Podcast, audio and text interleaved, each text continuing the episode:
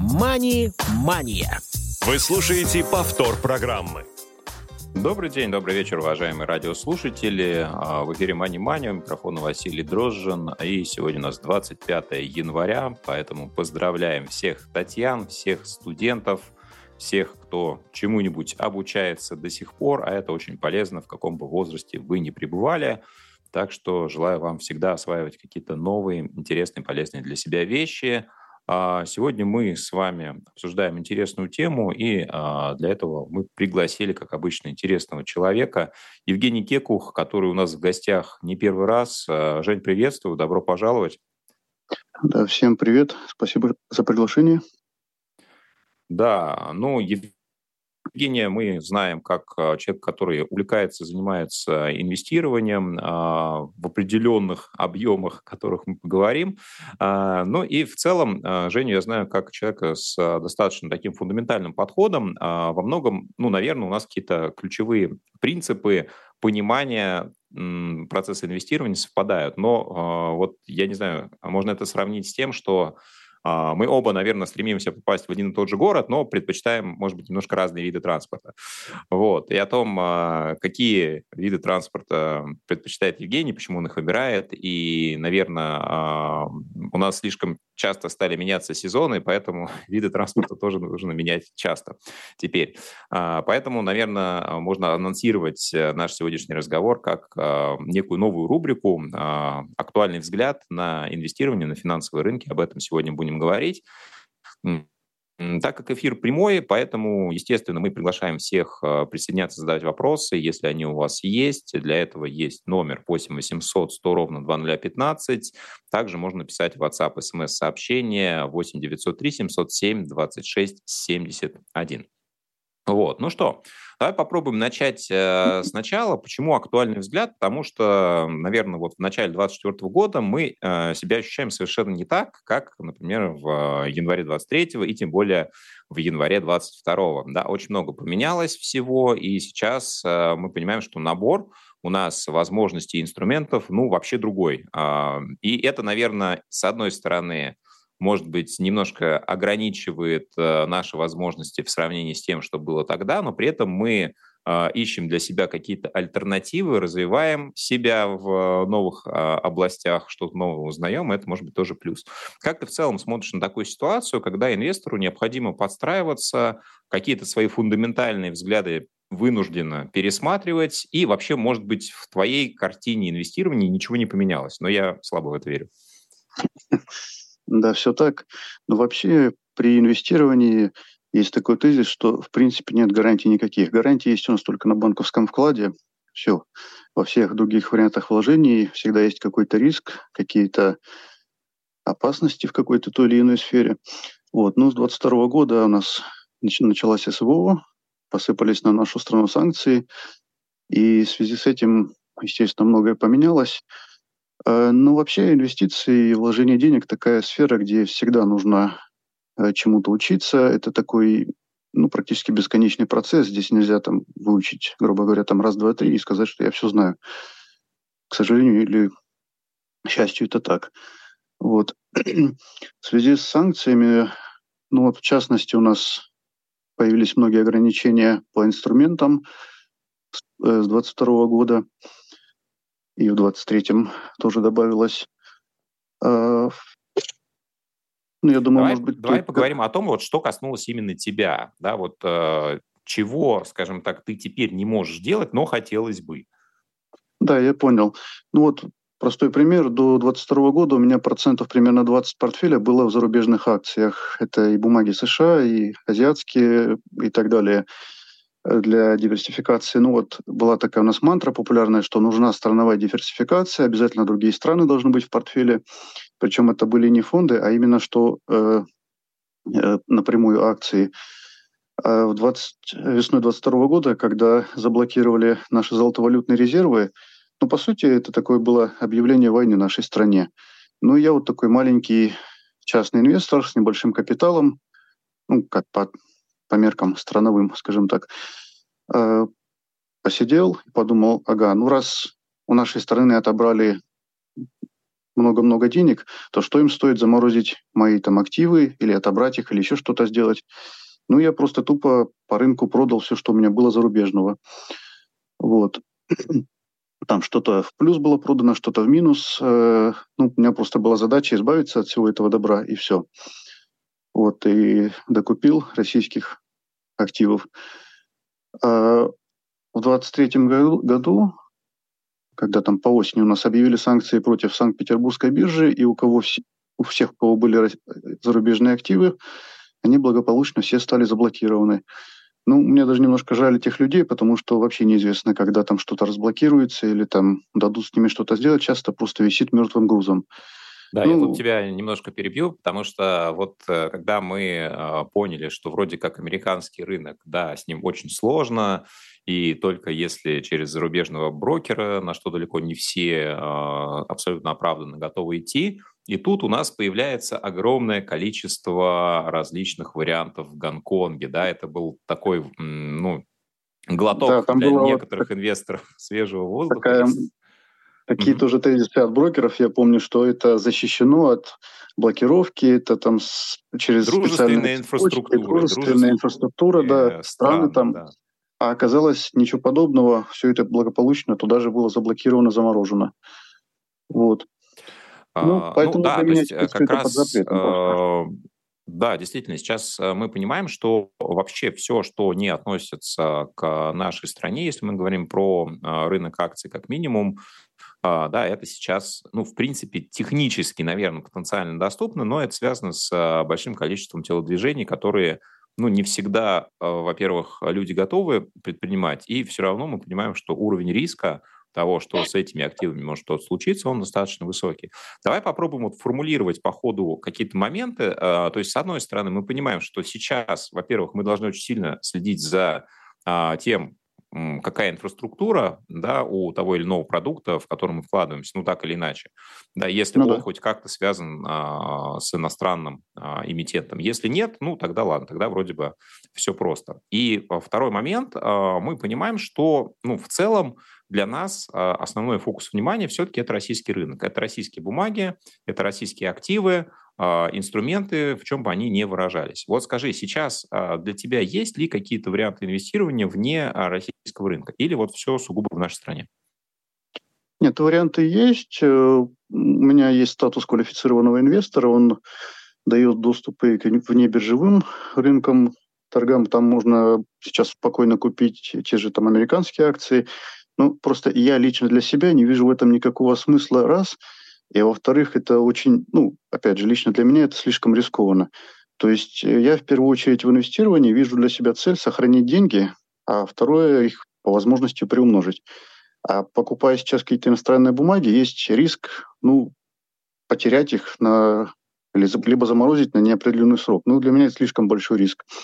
Вот. А как определить? Очень просто. У каждого финансового инструмента есть так называемый ISIN номер. Это код в международной системе. И российские инструменты начинаются с RU. И, собственно, вот эти инструменты, они э, как бы изданы и обращаются внутри России. Их нельзя не заморозить никак. Это и акции, и облигации, и фонды, и много чего. Поэтому их, покупая, никакие там американские и прочие санкции физически не достанут.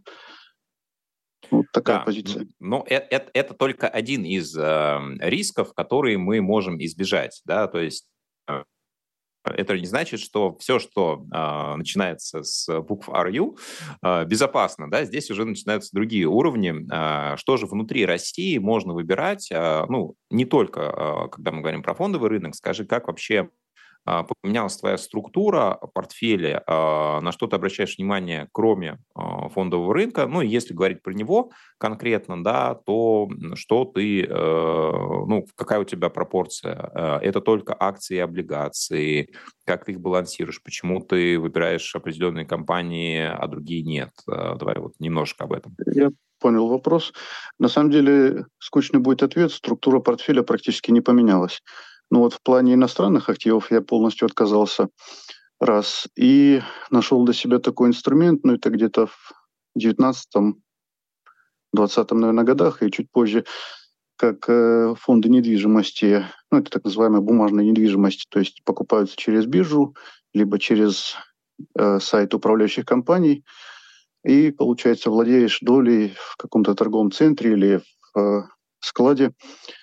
Э, суть в том, что они раз в квартал или раз в месяц платят доход. Ну, то есть как мы вот какую-то недвижимость сдаем физически, так и здесь.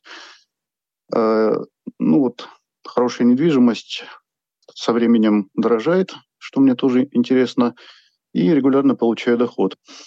Вот такой актив я себе добавил, очень даже понравился.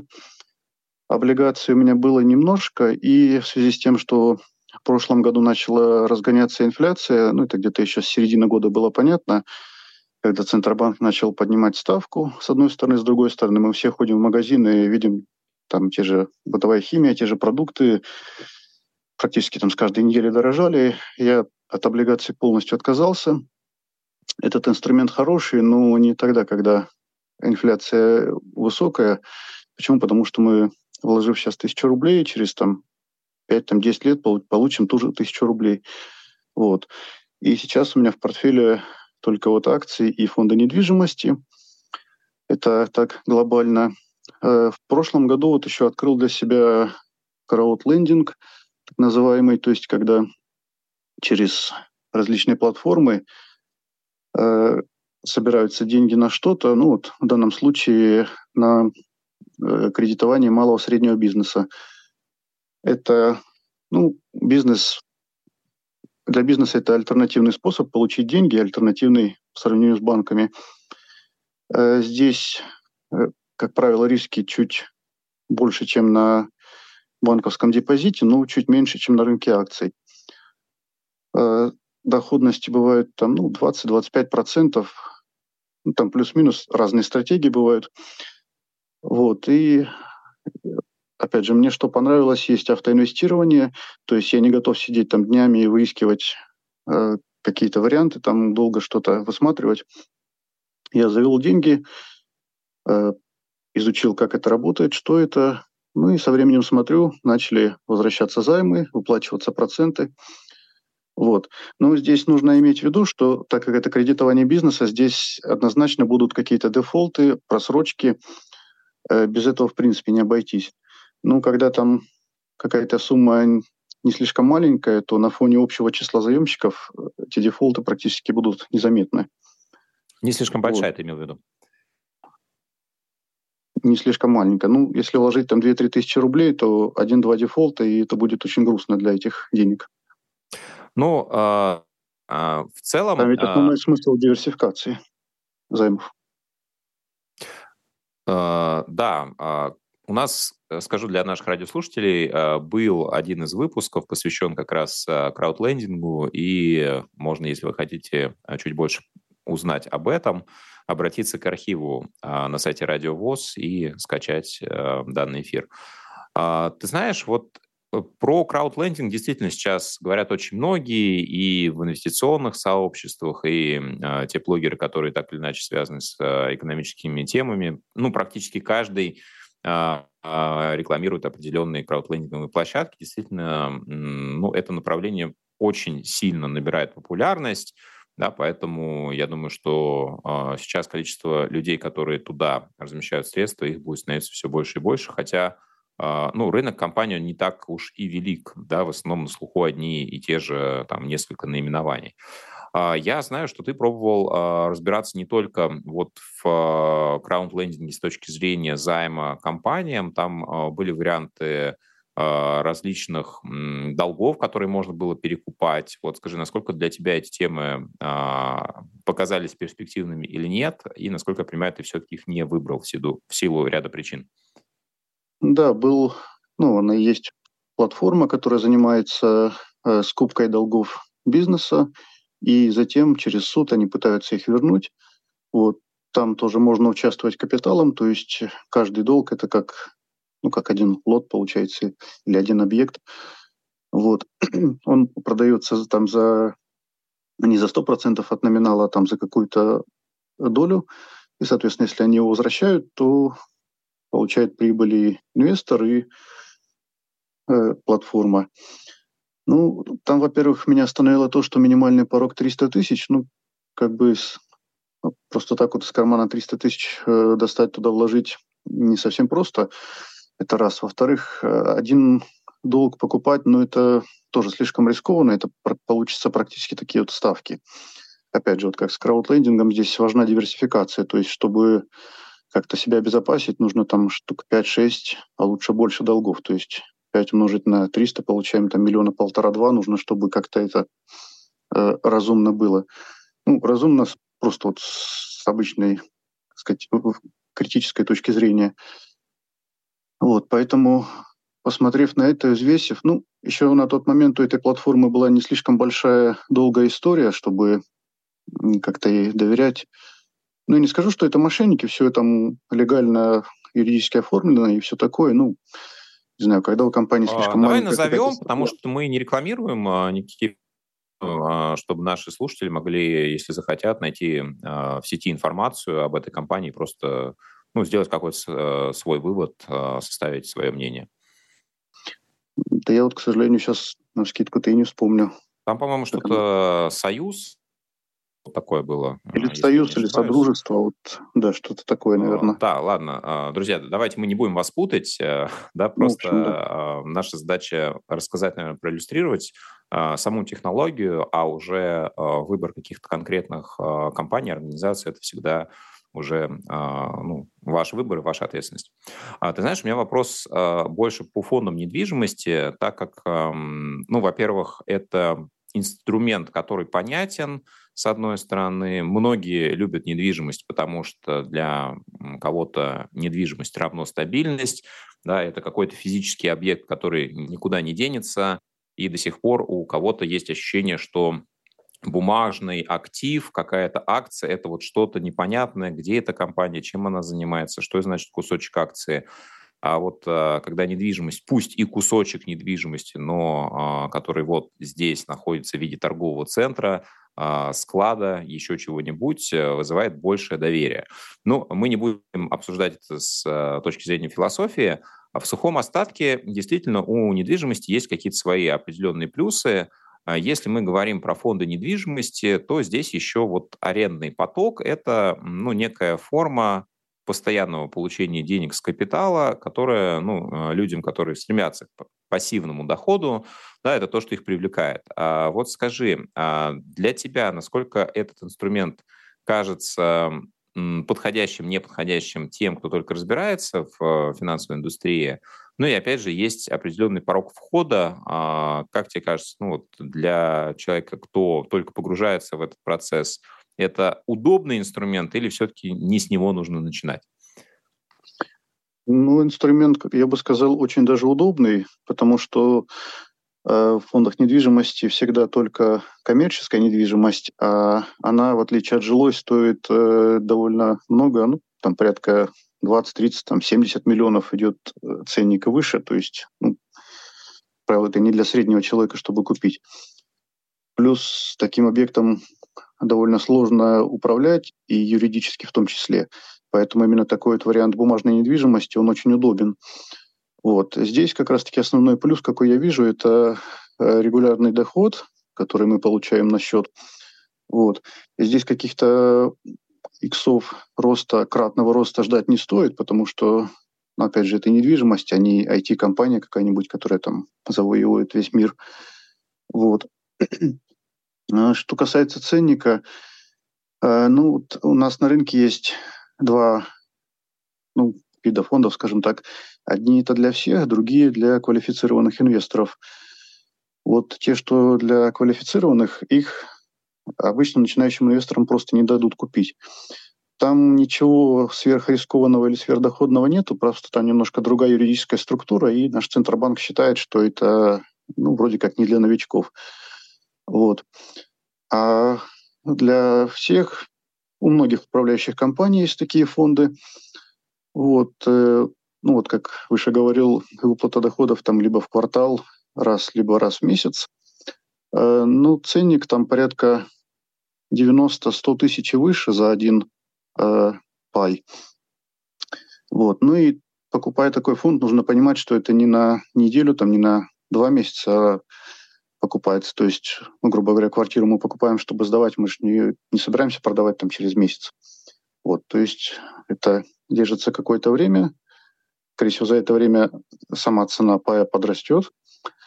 Вот. Ну и в фондах еще мне что интересно, что нравится, то, что у них э, в договорах аренды этих инструментов, как правило, заложена индексация. То есть год прошел, там процентов на 5, на 10 у них арендная плата выросла. Арендатор платит больше, и я как инвестор, как владелец кусочка этого объекта получу тоже больше. Отличная защита от инфляции, как вариант. А, давай попробуем а, суммировать э, да, вот эти плюсы и минусы фондов.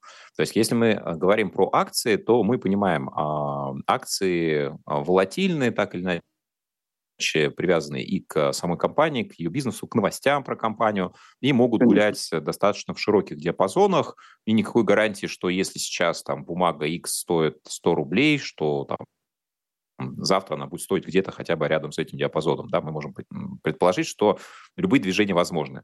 А когда мы говорим про фонды недвижимости, все-таки мы понимаем, что колебания здесь гораздо менее серьезные, да, и риски здесь кроются все-таки в других вещах. Ну, во-первых, а, наверное, риск гибели самого объекта, безусловно, он существует, но он достаточно незначительный. Да? Если мы говорим, что это какой-то торговый центр, ну, а, да, безусловно, может случиться все что угодно, пожар и так далее и тому подобное. Как правило, эти объекты строятся, и а, ну, пайщик, да, как а, участник этого процесса, на себе это все-таки не должен ощутить уж совсем фатально. Но имеются и такие специфические риски, когда мы говорим, опять же, про аренду. Есть так называемые якорные арендаторы, а, которые могут покинуть этот торговый центр. А, существуют монополии на определенные а, торговые сети ритейлеров, да, если там монополия превышена, просто компания может уйти, опять же, с данной точки, и все это оказывает влияние на доход. То есть мы понимаем, что все равно этот объект будет существовать, все равно выплаты будут, но, возможно, они будут меняться в цене. То есть здесь в целом, а, ну вот стабильность, она более ощутима.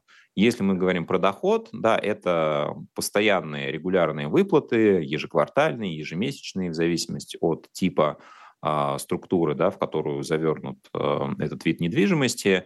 Ну и плюс рост стоимости самого объекта, самого пая, как частички этого объекта, на что тоже, естественно, инвестор рассчитывает, когда вкладывается в фонд, да, он хочет, чтобы на момент продажи он стоил, ну, а, как минимум на размер инфляции выше, да, чем на точку входа. Но при этом есть еще один момент, который а, многих отпугивает в фондах, это низкая ликвидность. Если мы говорим не про фонды, которые на бирже можно покупать и продавать, да, вот как раз если управляющая компания, у нее форма, то на самом деле там уже рынок такой, формирующийся самими пайщиками, есть вторичный рынок, то есть ты купил, и вот э, через год, через месяц, неважно, хочешь продать. Но совсем не факт, что ты вот в ближайшие там дни и даже недели и месяцы найдешь покупателя на свой фонд. Это э, совершенно не гарантируемо. Поэтому тут нужно точно понимать, да, что это история долгосрочная еще и потому, что вы быстро э, маневрировать этими инструментами не сможете. Да? Ну, это, конечно, не как с квартиры, которую вы продаете, но какие-то похожие здесь э, элементы существуют.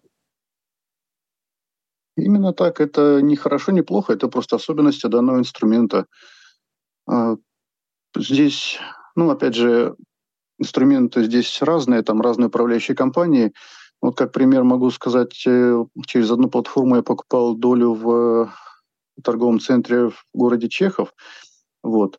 И перед покупкой спрашивала, как быстро я смогу выйти, то есть как этот процесс. Ну, говорили, что в течение месяца-полутора в среднем сделка происходит о продаже. То есть, э, ну, сроки примерно как вот с, реальным, с реальной недвижимостью физической, бетонной. Вот, поэтому э, сюда, конечно, не стоит нести деньги, которые вам понадобятся там через полгода. Э, насчет волатильности, естественно, здесь ее намного меньше, чем в акциях. Ну, паи биржевые они немножко подвижны, ну там плюс-минус там 3-5%, может быть, где-то так. И то это не за день, а там за несколько месяцев.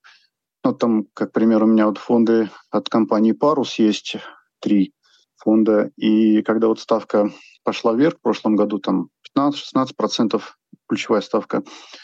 Фонды там немножко просели, ну, в районе так 5%. Ну, это, я считаю, так не волатильность, а немножко шум и все. Вот. Из биржевых фондов, естественно, гораздо проще выйти. Там практически всегда есть ликвидность. Ну, там в районе, там, не знаю, 10-15 лотов, я думаю, спокойно можно продать.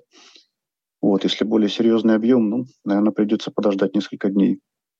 Вот. А у управляющих компаний, у некоторых, ну вот та же компания Актива, например, опять же, не реклама, я просто вот тоже я изучал, но там вторичный рынок практически отсутствует. То есть ее фонд купил какой-нибудь, и можно ну, лет 15 его держать, потому что его, в принципе, никому не продашь. Вот, э, не знаю, почему так, вот у них какая-то такая особенность работы. Вот, просто вкладывая в эти инструменты, нужно понимать их особенности. Если они устраивают и устраивает инструмент, э, спокойно туда вкладываешь свои деньги и получаешь, собственно, доход.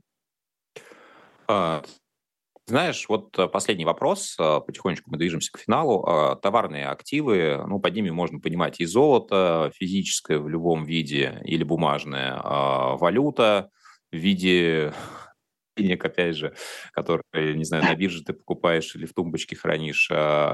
Криптовалюту, наверное, тоже можем к товарным активам все-таки отнести. Да, к этому у тебя есть э, хоть малейшая склонность? Рассматриваешь ты хоть на какую-то долю это в своем портфеле? Нет, не рассматриваю. Почему? Потому что мне вот интересно с э, своих инвестиций получать доход какой-то, дивиденды, купоны, там проценты, а ни валюта, ни криптовалюта, ни золото, ни, там, не знаю, ни нефть, они не генерируют этого дохода. Ну вот криптовалютой многие увлекаются. Ну, я не понимаю просто, как ее оценить, то есть как понять, что сейчас она стоит дешево или дорого, вот, так же, как доллар или евро. Ну, а доллар там по нашим нашим макроэкономическим данным еще в теории можно как-то немножко посчитать, а криптовалюта, ну, чисто определяется спросом и предложением, то есть сколько ее покупают, продают. Это один момент. Второй, у нас она в стране не регулируется в принципе никак. То есть нести деньги на какую-то иностранную биржу и надеяться, что она не развалится, не исчезнет. Ну вот была биржа FTX, криптобиржа, ну, развалилась, владелец ее исчез со всеми деньгами. Молодец парень.